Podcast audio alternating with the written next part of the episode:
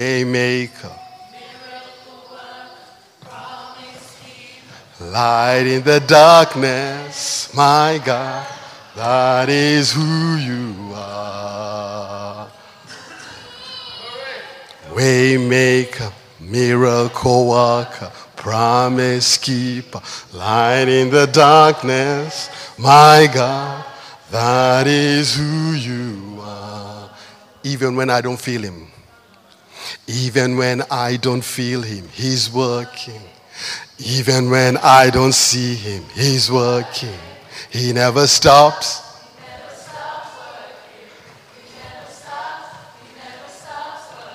You see, this worship started inside there. It's come out here, and I can just feel the, the power of worship. I can feel the, the presence of God as we worship. Thank God, I'm going to stop. Others, I'm going to go on and on and on. Waymaker, miracle worker. Waymaker, miracle worker. Waymaker, miracle worker. Waymaker, miracle worker. Waymaker, miracle worker. Waymaker, miracle worker. You never stop, you never stop working. You never stop, you never stop working. Waymaker, miracle worker. Waymaker, miracle worker. Waymaker, miracle worker. You never stop, you never stop working. Even when I don't feel it, you're working. Even when I don't see it, you're working. You never stop, you never stop working.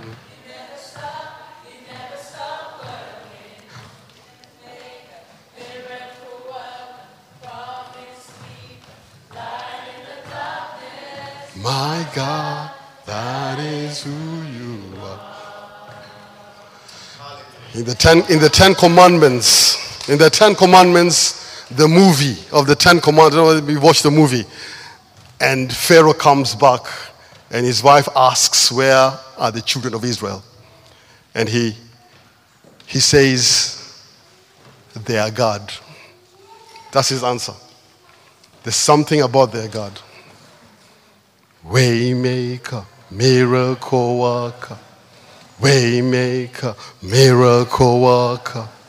Waymaker, miracle worker. Waymaker, miracle worker. Waymaker, miracle worker. Amen. Amen. We thank God. He's a waymaker. He's a miracle worker. He's a promise keeper light in the darkness. Amen. Amen. Today I want to talk about prayer. As we are going through our prayer and fasting week, I was given specific instructions to talk about prayer today. Father, we just want to thank you, Lord, for today. We thank you for what you have done, for the spirit of praise and worship that is here, Father. I pray that it won't stop. Lord, as we look into your word, speak to us, encourage us. Stir us on in Jesus' name. Amen. I want to talk about prayer. I got born again in 1994 November. 1994 November, I got born again, and this was my church. And ever since I've been in this church. But there's something that I discovered very quickly when I got born again. I discovered that um, prayer is perhaps the most important kingdom activity as a Christian. So Wherever there were people praying, you'd find me there. Every time there are prayer meetings, you'd find me there. Until today, most probably you'll find me in the prayer meetings. Fridays, mornings, before church, I always want to give prayer the preeminence because I quickly discovered that prayer is perhaps the most important kingdom activity. Now, just before I continue, I just want to quote somebody here. John Wesley, I think very many of you know John Wesley. He was behind the Methodist Church movement. And he says, Without God, man cannot. Without man, God will not. Let me repeat that. Without God, man cannot. Without man, God will not. You see, if I read my scriptures, I've soon discovered that God is a God of very few words. And very many people, even here, waiting for God to speak to them. And you find that God is very, most of the time, his, his words are very spared. Why? Because when God speaks, he is bound by that word. It becomes a law. Once he speaks, it becomes a law. So he's going to be very careful what he says. I'm talking about prayer today. I'm going somewhere here. so, God comes and uh, starts prayer in motion. Genesis chapter 1, verse 26, he says, Then God said, Let us make man in our own image, according to our likeness. Let them, let them, let them, stressing, let them have dominion over the fish of the sea, over the birds of the air, over the cattle, and over all the earth and every creeping thing that creeps on the earth. Let them, not God, let them, who? Man. Let them have dominion. That's where prayer started. So, as I said, God uses his words sparingly. So, when he said this, he actually put a law in motion. Anytime dominion wants to take place on earth, God has to look for a man. Let me put it carefully. I don't want to lose you guys. So, anytime God wants to do something on earth, he looks for a body. Okay, let's go back to God. John chapter 4, verse 24. God is a spirit.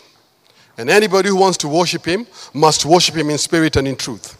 So God is a spirit. So he decides to create man. So spirit decides to create spirit. So he creates man, another spirit. But a spirit on earth that does not have a body becomes illegal. So what does he do? He creates a body. You see, your body is very important when it comes to prayer.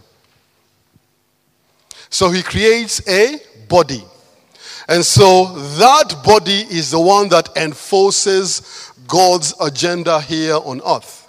So, what's my definition of prayer? My definition of prayer is prayer is giving God license to interfere with what's going on on the earth. Prayer is giving God the legal authority to do what he wants to do on earth. So, when God wants to do something, he is looking for a body. A spirit that doesn't have a body here on earth is illegal. So you hear, oh, there's this house here. The lady in this house died. But if you go to that house, sometimes that lady appears. Hmm. Illegality. That's not that lady. People go to the medium and spiritists and said, oh, Uncle so and so was called. He came. Uncle so and so did not come.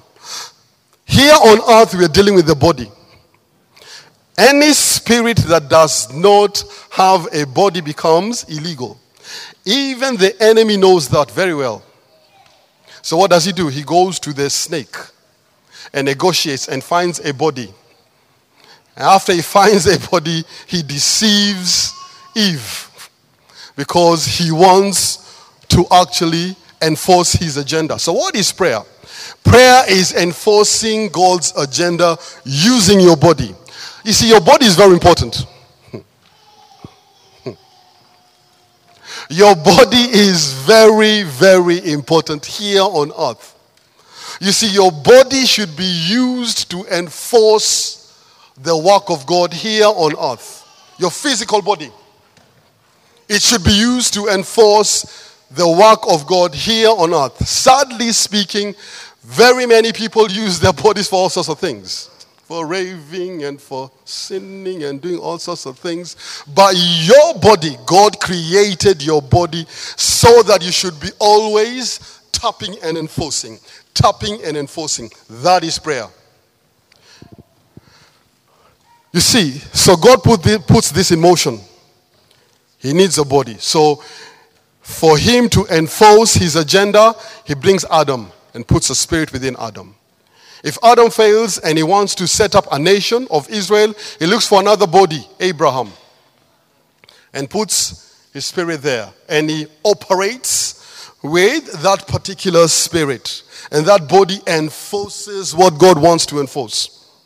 So when he wants to deliver the children of Israel from Egypt, he looks for another body called Moses. And he starts communicating with Moses. And Moses enforces what needs to be enforced. When he wants to destroy the earth using a flood, he looks for another body. Noah. Your body is very important.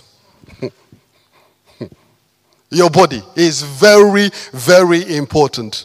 A spirit without a body on earth becomes illegal. So that's why when you die, it is finished.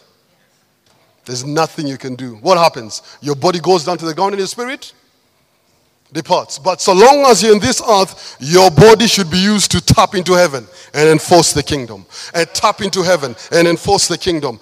Tap into heaven and enforce the kingdom. What are you doing with your body? Hmm. Are you looking for the next great holiday. Holidays are not bad. The Bible says in the last days, men and women shall be lovers of pleasure rather than lovers of God. You should be tapping into God's agenda. Your body needs to be tapping into the Spirit and enforcing God's agenda. Tapping into the Spirit and enforcing God's agenda. Tapping into the Spirit and forcing God's agenda. And so he goes and he finds another body called David. And he enforces the kingdom of Israel using that body called David. David becomes a man of prayer and enforcing God's kingdom becomes a man of prayer and enforcing God's kingdom. And we go on and on and on and on until we reach Mary.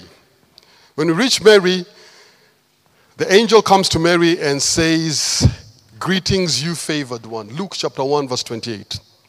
Why is Mary favored? Mary is favored because God has found another body. He's found another body that he wants to enforce his kingdom in. Hail, you favored one, Mary.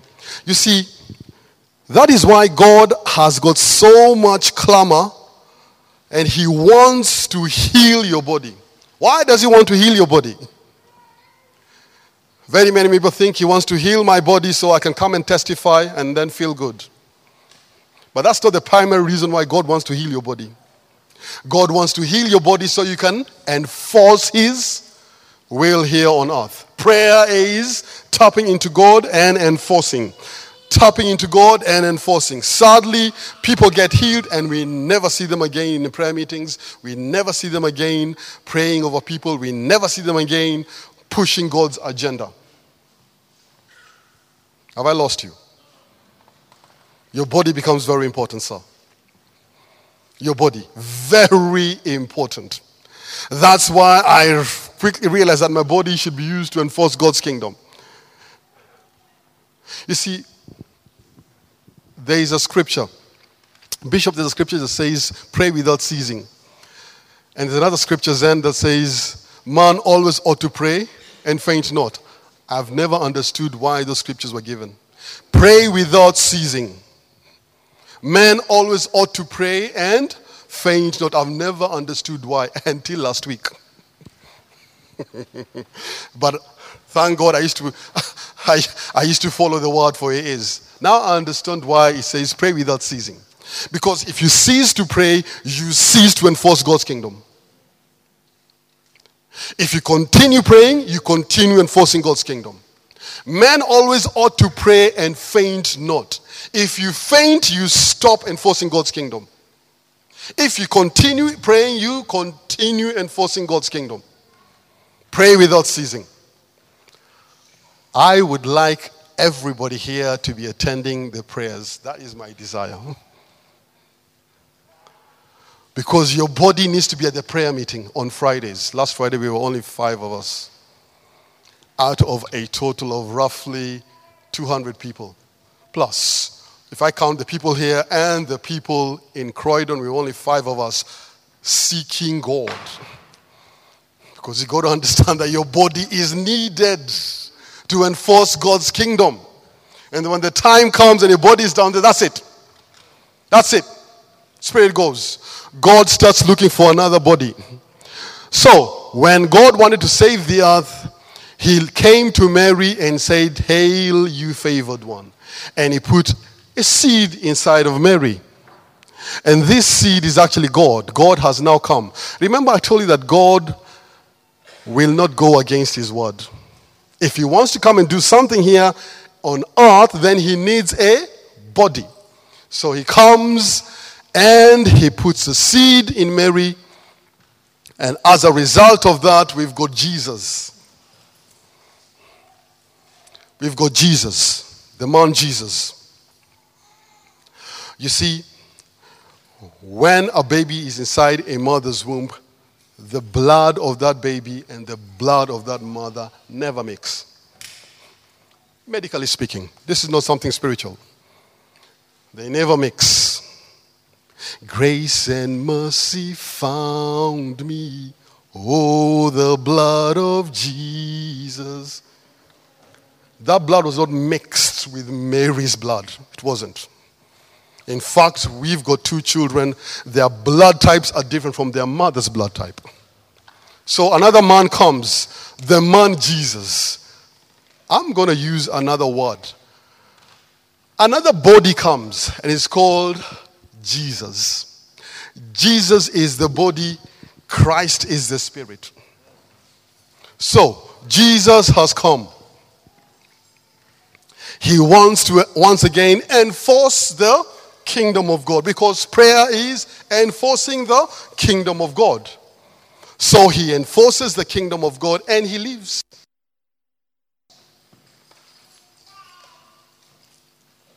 Then, after that, God is still looking for bodies. looking for the church, the apostles, the early church people. He's looking for bodies to be constantly praying and enforcing his kingdom. To be constantly praying and enforcing his kingdom. I said, Jesus is the body, Christ is the spirit. What's another name for the church? Another name for the church is the body of the body. He's looking for another body. The body of Christ. I never said this in my preaching, but today I'm going to say it. Turn to your neighbor and say, God needs your body. He needs your body. Your body is very important to enforce the things of this earth. It's called the body of Christ. I want to focus on Christ, Jesus Christ. The body of Christ. You're looking for a body. So, as we go evangelism, this particular body has been praying and praying and praying, and this body goes and finds another body. And he finds this body, and this body is called Mr. David Ogila. After praying. And he tells this body here, You need to give your life to Christ. Christ died for you. Mr. David Ogila agrees. God now starts using Mr. David Ogila's body. And what does Mr. Uh, uh, God tell Mr. David, David body? He tells him, pray without ceasing, Mr. Ogila. He tells him, you ought to pray and faint not. Because if you stop praying, you stop enforcing my kingdom. If you cease praying, you cease enforcing God's kingdom. You need to be praying constantly. Why? Because we need to enforce God's kingdom. God cannot do anything here on earth till he gets a body. He needs your body.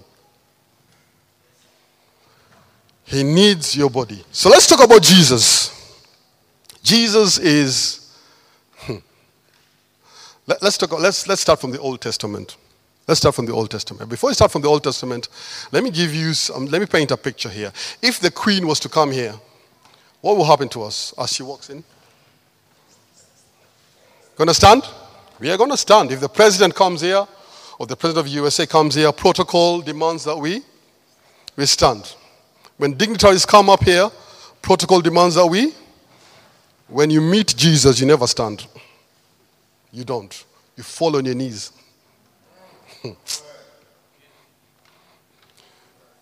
I see it in the Old Testament. I see it when Jesus was walking here on earth, and I see it after Jesus left.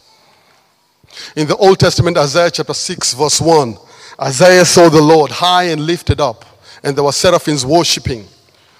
What did he say? Woe is me. Isaiah was somebody who used to go and tell people, hey, you guys are unclean. Can you repent? But the day he saw the Lord, he himself, I myself am also unclean. When you meet Jesus, whether you're a Muslim, whether you're a Buddhist, whether you're an atheist, if Jesus appear here, down on your knees. So Jesus comes and we see Simon going fishing. Luke chapter 5, verse uh, 5 to 8. Simon goes fishing and he says to Jesus, Master, I've toiled all night.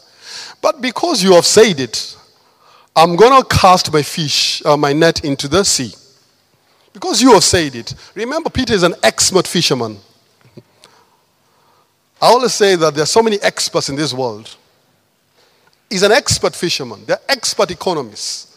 They're expert accountants. They're experts engineers. But when God says it, you've got to do it. Fish, uh, Peter was an expert fisherman. But when God says, cast your fish into the sea, what did Peter do? He said, Get away from me. God has arrived. In the book of John, when Jesus appeared to John, sorry, in the book of Revelation, when Jesus appears to John, Revelation chapter 1, verse 9 to 20, what happens to John? He is slain down in the spirit. See, when Jesus arrives, you are slain down in the spirit. I am trying to reinforce who Jesus is before we look at his model of prayer. When Paul met Jesus on the road to Damascus, even before he said anything, he asked, Who are you, Lord? He's really calling him Lord. He went blind. You see, I've got an issue, Mr. David O'Gill. I've got an issue when, when worship starts and people are passive. uh, looking at your phones, uh, WhatsApp. We're pressing on to God. I said, when Jesus, Jesus, when Jesus died, there were around about 30,000 deaths at that time. But when Jesus died, it was different ballgame altogether.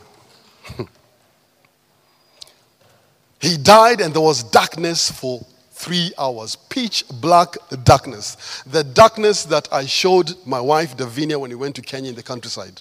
That if you stand close to me like this, you can't even see my face. When he died, the curtain of the sanctuary tore open, meaning that now not only the whole, the, the high priest can get into the holies of holies, anybody can now get into the holies of holies. Anyone. He died until there was an earthquake. He died until dead saints, Old, Old Testament saints, we could see them walking around in town. He died until the, the centurion just looked at him and said, This surely is the Son of God. This, this is God. And the people who are there beat against their chests. In the Jewish tradition, if you beat against your chest, you are regretting what you've done. That's why John in the book of John says, In the beginning was the Word. The Word was with God. He is not like Luke or Matthew that talks about the genealogy. We're not dealing with human beings here, we're dealing with God. So, remember one thing Jesus came here as a man, he did not come here as a God. So you may say, oh, Jesus is doing all those miracles. Why? Because he is, a, he is God. He came here as a man, like you and me. But he had to tap in to God. He had to tap into God. And perhaps the greatest person to look at in terms of prayer is Jesus. How did Jesus pray? It's very interesting how Jesus was praying. He told them when he was talking about the Lord's Prayer, when you pray. Not if, when you pray. In other words, you need to be constantly praying. You need to be constantly praying. Jesus was very, very interesting with his prayer mode. First of all, Jesus never did corporate prayer. Hmm. Oh. Am I teaching wrong doctrine today? Jesus always prayed alone. Always. I'm not saying there's nothing, uh, there's something wrong with corporate prayer. Corporate prayer is very important. I see the ark in the book of Acts, chapter 12, verse 12. I see the church praying cooperatively for Peter. Corporate prayer is very important. But let's model Jesus. He always prayed alone. He always prayed in gardens and in mountains where there's no destruction. Meaning that you and I need to get into the practice of praying where there is least destruction. Modeling Jesus. In as much as corporate prayer is important, your individual prayer is very, very important. He used to pray in very quiet places. And uh, if you read, let's read a few scriptures. Let's read a few scriptures. Luke chapter 22, Let's start, oh, sorry, let's start with Matthew. Matthew chapter 26, verse 36 to 38.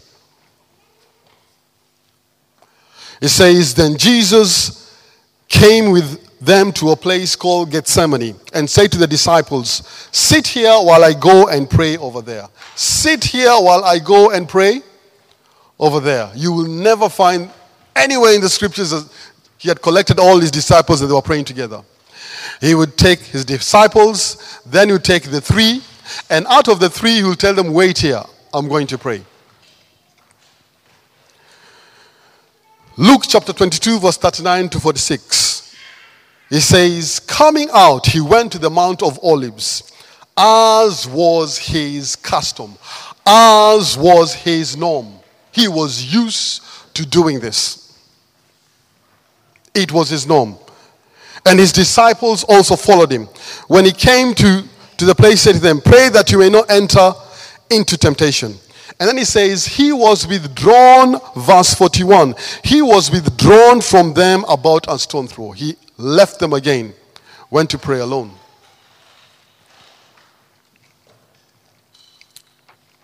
All right, let's, let's look at this more intently.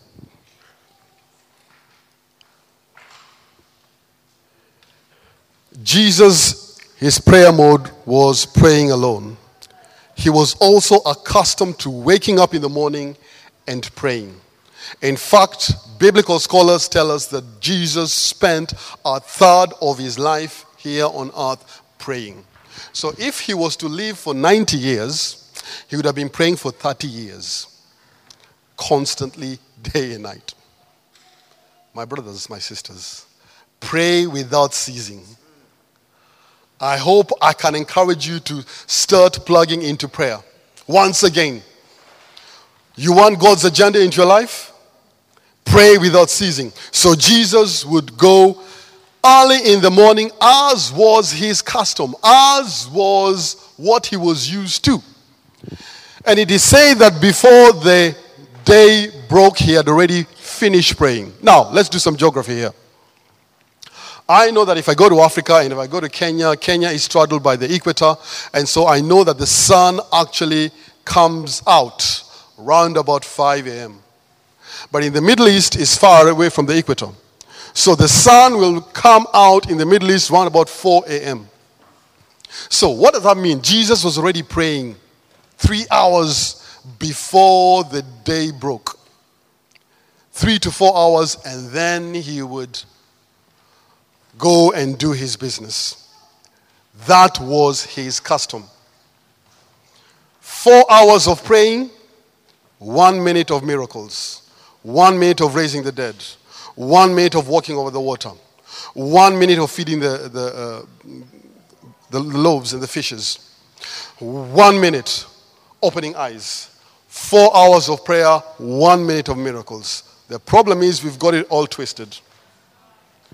We spend four hours trying to cast out. Karapatai, karapakatai, come out, kapai. And we spend one minute in prayer.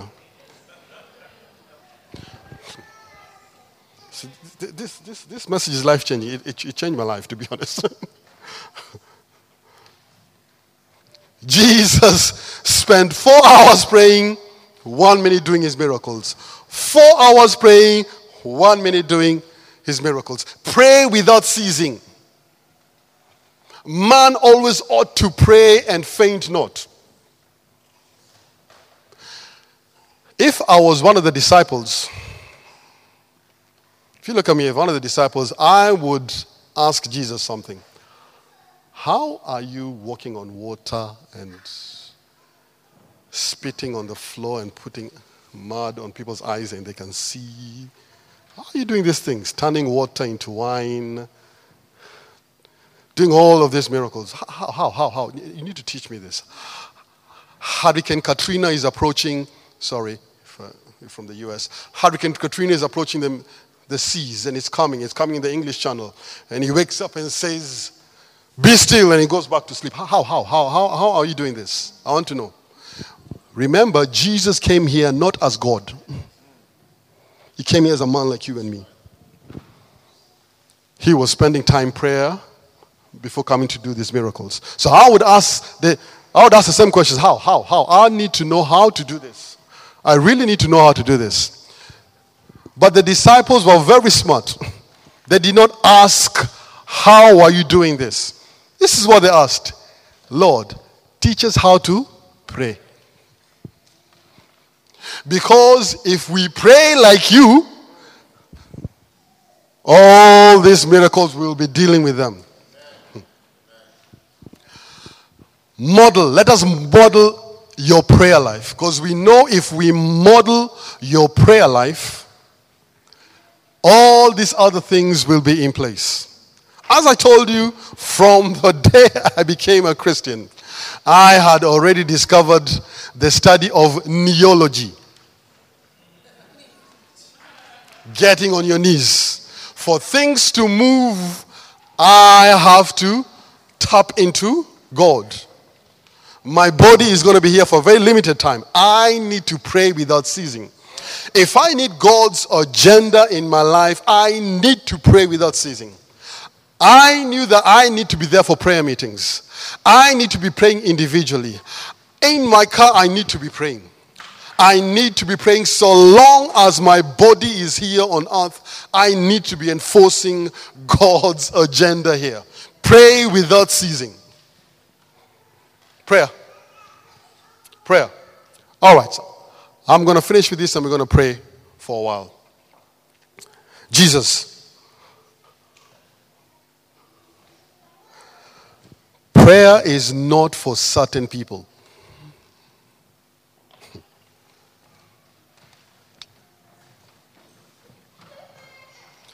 Okay. Let's look at Daniel. Daniel was a man given to prayer. Daniel 6, verse 20. Daniel 6, verse 20. It says, When Daniel knew that the writing was signed, he went home, and in his upper room, with his windows open towards Jerusalem, he knelt down on his knees. How many times? Three times a day. And prayed and gave and gave thanks before his God, as was what?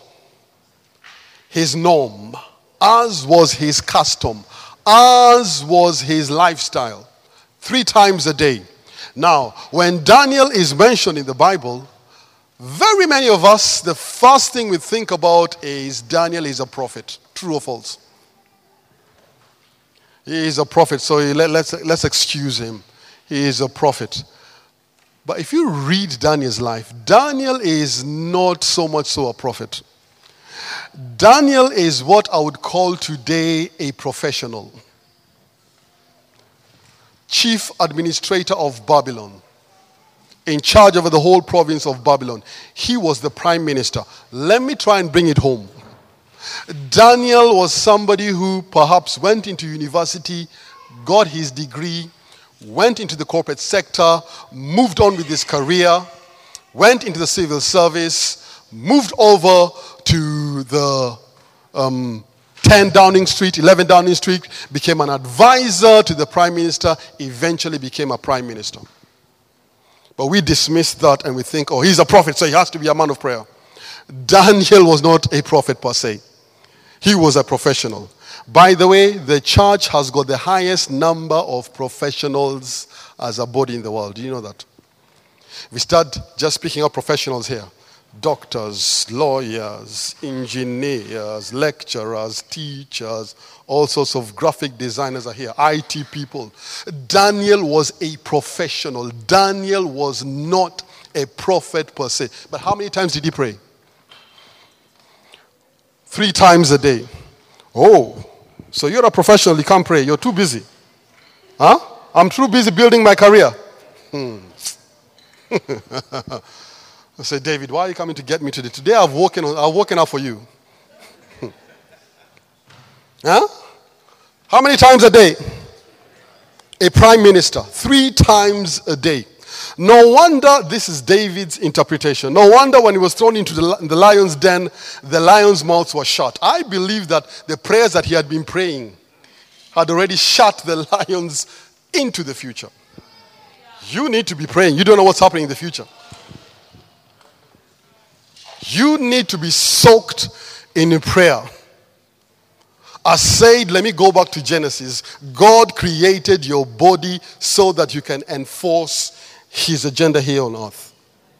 Your body is not meant for all those pleasures. They are good, by the way, as long as they're not sinful. But primarily, your body is supposed to enforce the kingdom of God here on earth through prayer. Your body is supposed to house your spirit, and your spirit is supposed to tap into God constantly. You stop praying, you stop enforcing it. Pray without ceasing. I hope that we are all going to turn up for prayers.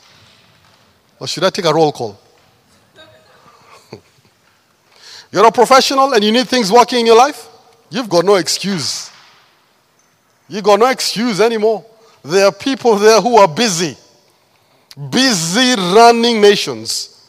Babylon at that time was like a superpower, was equivalent to a superpower. But he had time to pray, he had time to seek the Lord three times a day, not three times a week, not three times a month, three times a day. A consummate professional. I've got no excuse but to pray. You may have so many degrees than a thermometer. That does not excuse you. We need to enforce God's agenda. We need to enforce God's agenda here on earth. I'm going to stop. I'm going to stop. And I'd like us to pray. Let's stand, please.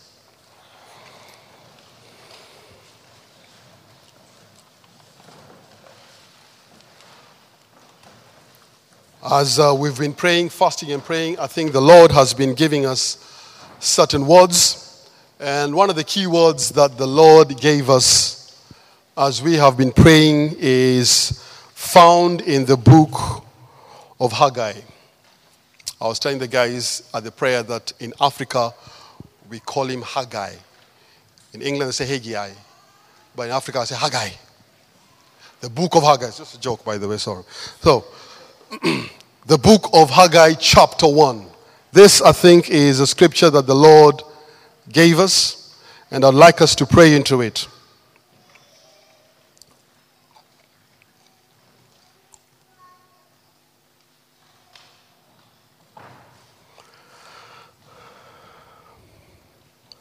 From verse 3. I'll start from verse 2. Let me start from verse 2. It says, Thus say, speaks the Lord of hosts, saying, These people say, The time has not come. The time that the Lord's house should be built has not come. This is what the Lord says. Then the word of the Lord came by Haggai the prophet, saying, Is it time for yourselves to dwell in panel houses? And this temple lies in ruins. Now, therefore, thus says the Lord of hosts, consider your, your ways. Sow much and bring in little. You eat but do not have enough. You drink but you're not filled with drink. You clothe yourselves but no one is warm. He who earns wages earns wages and puts it in a bag with holes. Thus says the Lord of hosts Consider your ways. Go up to the mountains and bring wood and build my temple, build my church. Start focusing on my agenda. It says, You're very good at building your houses and restoring your houses, but you've left my house a waste. Because you've left my house a waste, when you put money in your bags, it disappears. You're always struggling, so to speak. But it says, As you come back, Another thing I knew very quickly as a Christian is that so long as I am putting God's work first, He will be taking care of me. It may be a function of time, but I know God will be taking care of me because I seek to put His house first. He says, Consider your ways, go up to the mountains and bring wood and build the temple, that I may take pleasure in it and be glorified, says the Lord. You look for much, but indeed it came to little. When you brought it home, I blew it away. The Lord blew it away. Why? Says the Lord of hosts. Because my house that is in ruins. We have stopped thinking about God's agenda, thinking about our own agenda, building our own stuff, building our own things. And it says, Because of that, my house is in ruins, while every one of you runs to his own house. Therefore, the heavens above you withhold the dew, the earth withhold its fruit. For I called for a drought on the land and the mountains on the grain and the new wine and the oil on water and the ground brings forth of men lives and all the labor of your hands. He has called a drought. The Lord. And I think it's time to start tapping again into the things of God as a church. The Lord would want you to be somebody who is going about the Father's business. As you go about the Father's business, all these other things fall into place. Seek ye first the kingdom of